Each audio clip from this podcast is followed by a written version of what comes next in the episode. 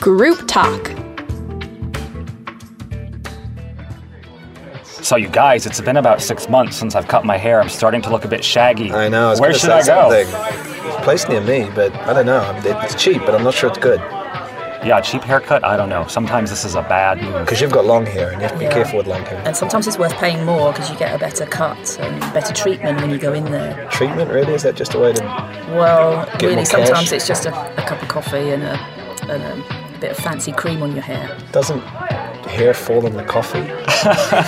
You have to time it well. You have to drink your coffee really quickly and then before the cutting starts. I don't know. Do you prefer a fancy place to have your hair cut where you pay 100 euros and you have a glass of champagne or a glass of wine or a nice coffee? Or do you prefer the 9.99 haircut in and out?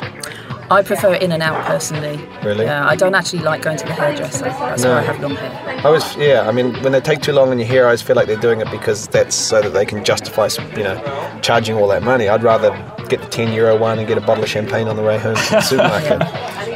One of my favorite things about having a haircut is if they massage your neck or if they massage your head. I love the massage, and I'm always, I always close my eyes, but I'm kind of embarrassed. You could fall asleep.